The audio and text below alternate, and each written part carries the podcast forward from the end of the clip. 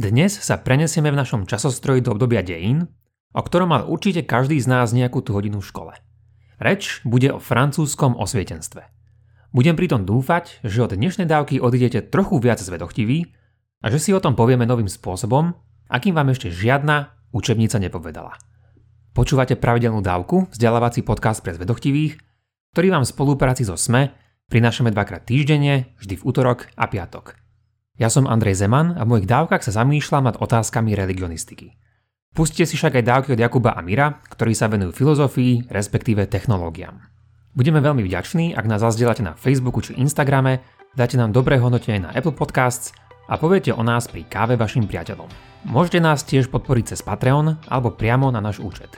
Všetko info na pravidelnadavka.sk, kde sa určite prihláste na odber nášho newslettera s extra obsahom. Veľká vďaka, vážime si to.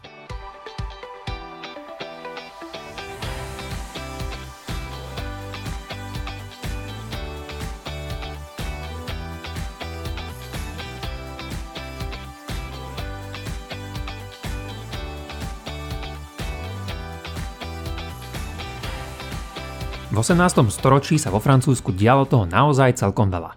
Väčšinou sa táto časť histórie v škole zameriava na francúzsku revolúciu, jej príčiny a následky, ale dnes sa na toto obdobie pozrieme z hľadiska tzv. intelektuálnej histórie. Spomenieme si pritom zrejme určite nejaké postavy, ktoré už aspoň pomene poznáte, ale nebol by som prekvapený, ak niektorí iní hlavní aktéry dnešnej dávky vám prídu ako novinka. Naša otázka teda bude takáto – Aké intelektuálne cesto sa pieklo v rúre francúzského osvietenstva a čo sa z neho nakoniec upieklo? Prv, než však preskúmame obsah, formu a chuť nášho cesta, oboznámime sa trošku s rúrou, kde sa to všetko pieklo, a teda so stručným a pre nás relevantným kontextom danej doby. Berte dnešnú časť tiež asi skôr ako ochutnávku, než ako nejakú plnohodnotnú hostinu – dúfajúc pritom, že vám vašu zvedochtivosť aspoň čiastočne nasíti. Tu je jedna otázka. Čo je to osvietenstvo? Možno sa nad týmto už niektorí ani nezamýšľame, pretože osvietenstvo považujeme za pojem, ktorému intuitívne chápeme. Je to niečo ako doba, kedy sa ľudia chceli odrezať od dlhodobého a nekritického príjmania tradícií a tak pri budovaní nového poznania používať lampáž rozumu na osvecovanie tejto novovytýčenej cesty – a samozrejme, že je v takomto chápaní aj kus pravdy. Pri rozbalovaní pojmu osvietenstva o tom, čo to je, sa veľakrát spomína krátka esej od nemeckého osvietenca Immanuela Kanta, ktorá má výstižný názov. Čo je osvietenstvo?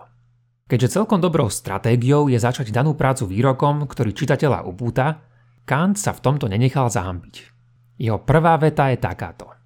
Osvietenstvo je oslobodenie jednotlivca od dobrovoľne prijatej nezrelosti. Vo svojom texte opisuje, ako treba odhodiť zbabelosť a lenivosť v myslení a o potrebe začať slobodne myslieť.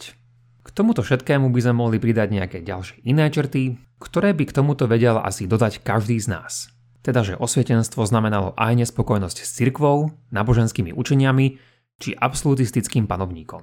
Čo však Kant a ani typické zhrnutie osvietenstva nezachytáva, je jeho pozadie a rôznorodosť, ktorá v tomto hnutí panovala. Ak ste si nevšimli, moju dávku som pomenoval touto otázkou. Akým svetlom svietili francúzskí osvietenci? Spravil som to zámerne, pretože nám to dáva priestor na takúto metaforu. Ak sa spýtame vedcov, čo to svetlo je, povedia nám, že je to typ elektromagnetického žiarenia. Keď ich necháme ďalej rozprávať, dozvieme sa od nich, že svetlo nie je len jedno, ale existuje v rámci neho viacero typov a že všetky tieto jeho prejavy sa nachádzajú na určitom spektre. Takto vieme rozoznať nami viditeľné svetlo, ale potom vďaka vedeckým poznatkom a prístrojom aj iné druhy. Rádiové, mikrovlné, infračervené, ultrafialové, rengenové či gamma žiarenie. A myslím si, že veľmi podobne je tomu aj s osvietenstvom. Ale predtým si ešte pripomeňme a zda jeden neprekvapivý fakt, a to, že žiadny z týchto francúzskych osvietencov nespadli zrazu len tak z ničoho nič z nebies a svoje myšlienky nezačali spisovať len tak kvôli náhodnej neurónovej činnosti pri šálke svojej ranej kávy. Teda musíme to povedať aj tu, že osvietenstvo malo svoj kontext a dôvody a trošku si na ne, vodou metaforou povedané, posvietime. Preneste sa teraz teda so mňou, ak máte na pár minút čas, mysľou do 18. storočia. Viem, že to ťažké svoje hlave nakázať, že čo si po tým máte presne predstaviť, a tak vám s tým teda trochu pomôžem. Za zmienku stojí napríklad následovné. Ste kde si vo Francúzsku a dajme tomu, že ste ako tak verný a poctivý katolík. Pozriete sa na svoj nesmartfónový kalendár a vidíte, že sa na začiatku rokov začali písať ako prvé už číslice 1.7. Ste teda v krajine takmer 200 rokov po začatí protestantskej reformácie. Vaša krajina je však z vášho pohľadu našťastie katolícka.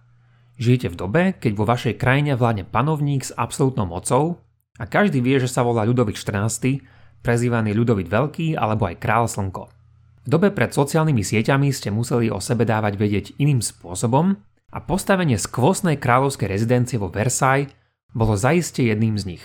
Bol to teda síce katolícky panovník, ale s toleranciou nekatolíkov sa veľmi neobšmietal. Práve naopak. V druhej polovici 17. storočia začal francúzskych protestantov prenasledovať a tí začali vo veľkom utekať do tolerantnejších okolitých krajín.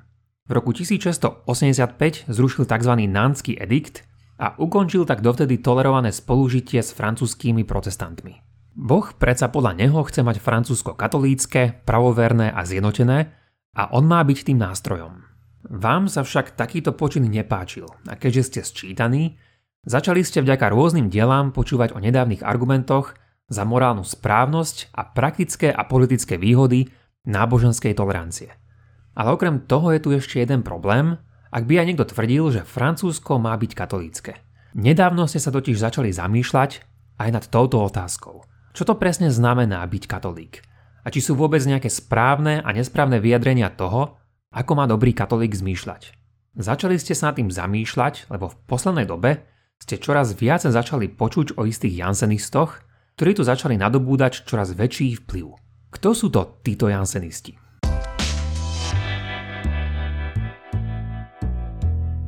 Ich zakladateľom bol Cornelius Jansen a bol to holandský katolícky biskup, ktorý nesúhlasil úplne s tým, akým smerom sa katolícka teológia uberala.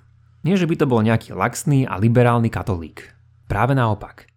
Začal dávať dôraz na spásu skrze vieru, dedičný hriech, nedokonalosť ľudského poznávania a na predestináciu a toto všetko znie až veľmi protestantsky.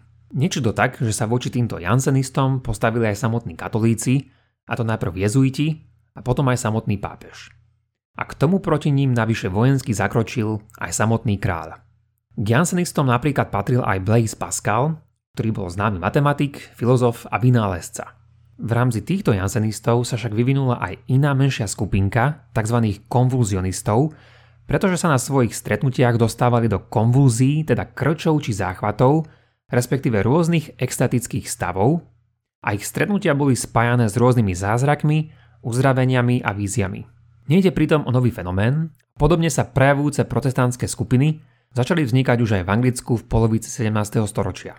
Išlo tiež o takýchto konvuzionistov, avšak volali sa inými menami, ako napríklad Quakery alebo Shakery, čo sú, ako asi počujete, slova s podobným významom. Vráťme sa však naspäť k tomu, prečo je táto dávka o osvietencoch ale my sme si tu začali rozprávať o takých zvláštnych katolických mystikoch, čo znie ako presný opak našej témy. To áno, ale ako hneď uvidíme, je to všetko veľmi prepojené. Vzdelaní ľudia, ako vy, ktorí žili na začiatku 18. storočia, tieto konflikty, netoleranciu, prenasledovania a nekatolícke až poverčivé praktiky sledovali a mali ich celkom plné zuby. Všetky tieto spomenuté udalosti dali zrod kresťanskému osvietenstvu. Áno, počuli ste celkom dobre a nešlo o nejaký môj preklep. Povedal som kresťanskému osvietenstvu, pretože šlo z počiatku o veľmi katolícky myšlienkový prúd, ktorý sa až neskôr začal uberať trochu menej katolíckým smerom. Čiže neboli to nejakí ateistickí kostlivci, ktorú zrazu začali zázračne vychádzať zo svojich skríň a začali písať svojim nahnevaným perom. Čo máte jazda robiť, keď to u vás vyzerá doslova ako na boisku a k vám sa dostávajú rôzne spisy zo zahraničia, šíriace nové filozoficko-teologické myšlienky, snažiace sa pre zmenu, ak nie o rozumné, tak aspoň rozumové riešenia. Nie je prenasledovanie iných skupín znakom toho, že som len rozumový zbabelec? A nedal nám rozum predsa Boh? určite chce, aby sme do Francúzska priniesli v jeho mene nové kresťanské osvietenie. Počas 18. storočia boli vo Francúzsku viacerí významní katolíckí teológovia, ktorých označujeme celkom právom za osvietených. Dávali dôraz na poznanie, vedu, zvlášť aj nedávne Newtonové objavy, snažili sa kresťanskú a katolickú vieru obhajovať racionálnym spôsobom a boli aspoň za obmedzenú náboženskú slobodu pre protestantov a židov. Niektorí z týchto katolických teológov začali do istej miery aj spochybňovať isté časti Biblie, ktoré treba vidieť jednoducho ako starodávne písomnosti a chápať ich obrazne. To bol dokonca prípad aj toho najznámejšieho z nich, ktorý sa volal Nikolá Silvestre Bergier a takáto voľnejšia atmosféra verejných diskusí nastala po smrti prenasledujúceho Ľudovita XIV. v roku 1715. Takže povedali sme si to len v skratke, ale inými slovami, toto je ten kontext, v ktorom začali tvoriť všetci tí už ozaj známi autori francúzského osvietenstva – Určite ste už počuli o francúzských salónoch. Pre istotu však, nešlo len o miesta, kde ste si dali nejakú kávičku a koláčik, ale predovšetkým dobre odkrojený kus konverzácie. V 30. rokoch 18. storočia začali takto vznikať najprv prvé literárne salóny, od polovice storočia filozofické a pred revolúciou aj politické. Zaujímavé na tom je to, že tieto salóny viedli hlavne ženy. Jeden historik, ktorý o nich písal, to vysvetlil tak, že to mohlo byť zrejme tým, že ženy vedeli prirodzenejšie a úspešnejšie hostiť ľudí a zapájať všetkých do konverzácií než muži, a to teda bez toho, aby museli pozornosť uputávať na seba. Nuž, niečo na tom isto bude. Ale chcem vám povedať dnes ešte o jednom salóne, ktorý bol v tomto výnimkou, keďže bol vedený mužom, avšak bol to pritom, ak nie ten naosvietenejší, tak určite aspoň ten najvieznejší All-Star salón. Bol to salón barona Holbacha. Holbach sa zaslúžil o viaceré veci. Vďaka tomu, že mal zdedené doživotné vreckové, začal organizovať vo svojom parížskom salóne pravidelné dávky konverzácií a v jeho prípade vždy v útorok a štvrtok. Táto železná pravidelnosť sa jeho salónom niesla dobrých 30 rokov a šlo o miesto, ktoré hostilo aj tých najväčších mysliteľov svojej doby. Dlhoročne sem chodil napríklad Denis Diderot, veľakrát aj Jean-Jacques Rousseau, ale zavítal sem aj David Hume, Adam Smith Edward Gibbon či Benjamin Franklin. Tento klub však bol jeden z tých myšlienkovo najradikálnejších. Nie v tom, že by na seba kričali, ale v myšlienkách, ktoré preberali. Veľakrát to bolo práve náboženstvo a boh a vôbec mnoho iných vecí s tým spojených, čiže takmer všetko. A tak niekedy už v prvej polovici 18. storočia a vďaka Holbachovmu salónu od polovice 18. storočia začala vznikať skupinka veľmi špecifických filozofov. Vravím to tak preto, lebo títo mysliteľia pritom redefinovali význam slova filozof a šlo im nielen o filozofické analýzy, ale o spoločenské zmeny a mnohí z nich boli angažovaní v aktivizme za lepšie, slobodnejšie a rozumnejšie kresťanstvo a Francúzsko a Voltaire bol v tomto asi tým najlepším príkladom. Preto Marx, ktorý o 100 rokov povedal, že filozofi sa doteraz snažili iba interpretovať svet, no pointa je zmeniť, sa v tomto vyjadrení celkom hlboko mýlil. Všimnite si však, že som pritom nepovedal, že títo mysliteľia sa snažili o odstránenie náboženstva zo spoločnosti. Tu sa treba vrátiť k tomu, čo sme si spomenuli. Teda k tomu, že aj svetlo osvietencov má mnoho druhov. Väčšinou sa snažili o odstránenie náboženských povier, prenasledovania a nespravodlivosti. Napokon mnohí z nich boli aj katolíci, vrátane niektorých pravidelných návštevníkov Holbachovho salóna, ktorý istú dobu navštevovala aj tá najväčšia katolická hviezda menom Bergier. Avšak je to v tomto období, keď začíname vidieť vzrast deizmu a deistov. Deisti, môžeme povedať, sú veľmi zriedení teisti. To znamená, že Boh pre nich nielen existoval, ale na jeho existenciu môžeme aj prísť z pozorovania prírody a aj zákonov. Zároveň však zastávali, že tento Boh náš svet stvoril, uviedol do pohybu, ale nechal ho odvtedy bežať tak, ako hodinár nechal bežať svoje vytvorené hodiny. Do sveta už teda nezasahoval. Modlitby a náboženské úkony sú možno dôležité pre jednotlivca psychologicky, ale tvrdiť, že Boh do sveta zasahuje naozaj a nebodaj k tomu ešte aj pravidelne, to proste nie. Táto pozícia pritom nemala byť hanením Boha, ale naopak, jeho presnejším, dôstojnejším a racionálnejším pochopením. Tu je malý myšlienkový experiment. Predstavte si hodinára, ktorý vytvoril skvostné hodiny, kde si na veľkolepom námestí a získal si tak obdiv tamojších obyvateľov. Čo by ste si však pomysleli o jeho kvalitách, ak by musel takéto hodiny raz za deň vždy opraviť? A čo tak dvakrát, desaťkrát, stokrát, či dokonca neustále opravovať? Ktorý hodinár je lepší a ktorý z nich si zaslúži náš obdiv za svoje majstrovstvo? A takto nejak zmýšľali aj francúzski deisti, ktorí však už mali svojich predchodcov hlavne v Holandsku a Anglicku. Avšak treba povedať aj jednu ďalšiu vec. Toto osvietenské predstavenie neskončilo iba pri deistoch. Niektorí z nich začali totižto budovať, ako to vyjadrila jedna moja kamarátka, startup zvaný ateizmus.